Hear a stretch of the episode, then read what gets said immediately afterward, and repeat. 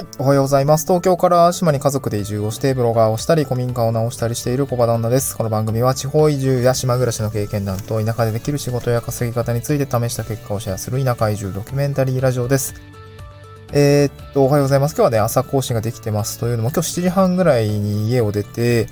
そうですね。一日こう、うんと、今、お世話になっている地域と、まあ、えっ、と、9年ぐらいですかね、付き合いのある大学生が、まあ、授業の一環ということで、まあ、いろいろこう、地域のことを学びに来るんですけども、まあ、今日はね、あの、フィールドワークという形で、えー、活動何、本年度3回目ぐらいですかね。うん。まあ、な、あの、まあ、前期後期と、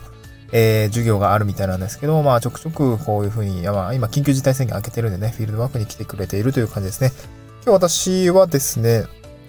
まあ、島島島内いろいろ、あの、ちょっと見て回るところに、まあ、帯同していく、行ったりとか、あとテントサウナですね。事業化を、目指しているテントサウナの、ご紹介ということで、今日はですね、その大学生に、まあ、こう、テントサウナってこういうもんですみたいな解説をするっていう感じの、まあ、お仕事というか、あの、いろいろあるっていう感じで、ちょっと朝早く動いてます。ちょっとこれからね、ちょっと草、草刈りしないといけなくてっていう感じで、まあ、その前にちょっと戻っておきたいなと思いましてお話をしていきます。えー、今日はですね、地域おこし協力隊のお話です。地域おこし協力隊には、教育に関わる仕事も多い話という感じですね。まあ、仕事内容ですね。地域おこし協力隊って何やってるの？という方、あなりたいけれど、どういう仕事なのかよくわかんないみたいな方結構いるかと思います。その理由は、えっと、地域おこし協力隊というものが、うーん、なんて言うんでしょうかね。えー、もう本当に多岐にわたる活動なので、ぼやけちゃってるっていうところが、あるかなと思います。一括りにできないんですね。一言で説明できないことが多いっていう感じですかね。まあ、あの、地域によっては、例えば、まあ私みたいに、私何やってるんだろう 古民家を直す人を募集していたりとか、えー、っと、あとなんだろうな、まあ、地域に入って、あの、困りごとサポートをやっていたりとか、あと何ですかね。うーん、まあ僕の、あの、もう来月か、あの、みや、えっと、いろいろ相談来て後輩が、協力隊になるんですけど、この11月から、えっ、ー、と、後輩くんは、なんか移動販売の人員、なんかな、あの、過疎地域に移動販売車が来るんですけど、そこの、こうなんか運用みたいなのをしたりするよ、みたいな。でも本当によくわかんないことがたくさんあったりするんですけど、本当にたくさんあります。まあ、なので一括りで地域保守協力隊ってどういう仕事をしてるのかっていうのがよくわかんないんですけど、えー、一つの側面としてなんか教育に関わる仕事も多いんじゃないかなというふうな話を今日はしたいなと思ってるんですけど、んで、まあ、なぜ教育なのかっていうと、えー、っと、実は私、大学時代は教員を目指していました。で、えー、なんか人に教えることってそんな嫌いじゃないなと思ってたし、割と好きだったので、なんか、えー、教える仕事にも就きたいなと思ってました。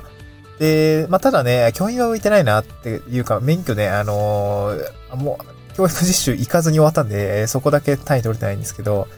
えー、っと、今日教える立場のお仕事に就きたいなと思ってました。あのー、で、システムエンジニアに新卒で入った後は、えー、っと、そんな思いを抱きながらもエンジニアになったんですが、なんかね、運のいいことに教育系のシステムを、まあ、なんて担当することになったし、で、まあ、システム教育っていうね、あ SE に、SE にも教育の場面で結構あったりするんだなとかっていう発見もありました。で、それを踏まえて協力隊に着任したんですけど、やっぱりね、こう、まあ、3つぐらい、まあ、あげるんですけど、例えば、あの、どういう教育があるかっていうと、これね、あの、地域の方へのお困りごと支援っていう名目で、ま、例えば、ウェブサイト、えっと、ウェブサイトの作り方の相談とか、パソコンとかスマートフォンの操作方法の説明をやっていたりする人がいたりとか、あとね、学生との関わり、まあ、今回私もそうですけども、地域や、あの、地元の、まあ、学生さんと、まあ、連携し合いながらやっている、えー、地域にの仕事であれば、こう社会人の経験などをですね、大学生と一緒にやっていく中で、こう経験として教えてあげたりとか、まあ、そういうことも多いです。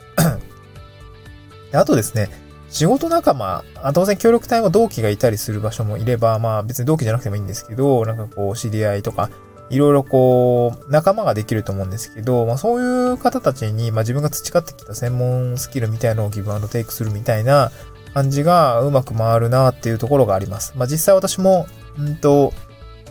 まあ協力隊の先輩ですね。と、えー、なんていうの、まあその子は、えー、農業的な、農的な場面、まあ、ことをやっているので、こう、なんなんていうんですかね。例えば農機具の使い方をすごくレクチャーをしてくれたりとかあの、草刈りとか、あと、まあ、あの、最近あの、教えてもらったんですけど、DIY 道具、あの、農、あの、丸のこの使い方とかね、あと、まあ、インパクトドライバーの使い方とか、まあ、これはまあ DIY の修行を、えっと、まあ、着任して早々にやったので、えー、ある程度分かっていたんだけれども、丸のこの使い方がね、危ない機器だったりするし、まあ、当然、草刈り機もそうなんだけれども、なんかそういうのを教えてくれたりとか、まあ、えー、それもわかんないんで、やってる人に聞かないとわかんないですし、で、私自身としては、こう、IT 業界にずっと長らくいたので、えー、例えばですけど、まあ、ウェブサイトってこうやって作るんですとか、ワードプレスってこうやって設定するんですとか、えー、と、なんかそういうのをね、ギブテ、ギブアンドテイクしているところが、あの、互いにね、こう教え合うっていうところがね、すごくいい感じでこう、なんていう、切磋琢磨をしているんですよね。うん。で、まあ、自分がいる、今地域にはその農業をやってる子もいるし、飲食店を開業する、まあ、近い年代の子もいて、本当に、で、私は IT 業界で古民家をこれから直すって感じで、なんかね、いい感じのバランスが取れているというか、なんかいろいろね、幅広く連携しながら面白くやれるし、自分たちがわかることを、こう、お互いに教えながらやっていくと、なんかすごいいい感じになるっていう地域に私はいる、今いることができてるんで、そこはね、すごくね、期待感とかワクワクがありますね。うん。まあ、なので、まあ、地域おこし協力隊って、まあ、どういう仕事するのかっていう時に、その教育に関わる仕事、まあ、教育といったらちょっと、なんだろうな、言葉の規模が大きいんですけど、何か教える仕事教え合うみたいなことは結構多いので、こう、なんかそこはね、抵抗感がある人は別に淡々とやったらいいんですけど、結構そういうのもしたいなっていう方はね、結構そういうチャンスが転がってきます。まあ自分でイベント開いてもいいし、えー、っと、なんだろうな。そういう場面も当然転がってくるんで、転がってきた時には、はい、私やりますみたいなので手を挙げれば全然やれるしね。うん。まあそういう、それくらいこう裁量のある仕事ではありますので、まあなんだろう、地域おこし協力隊に興味がある方については、まあ、今日ですね、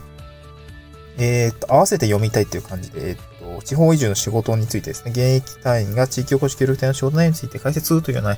えー、私がブログを書いている記事をですね、URL 貼っておりますので、もしよかったらそちらもぜひ見てみてください。まあ、今回の、その教えるっていう場面のお仕事以外の側面についても解説をしているので、ぜひ見てみてください。はい、えー、今日はそんなところですかね。えっ、ー、と、これから、えー、まだ、えっ、ー、と、朝早朝なんで涼しいんですけどね、えっ、と、草を刈って、えちょっと片付けて、ほんとサウナが晴れるように、いい場所を確保しないといけないっていうことですね。ちょっと時間ないんですけど、頑張っていきたいと思います。また次回の収録でお会いしましょう。バイバイ。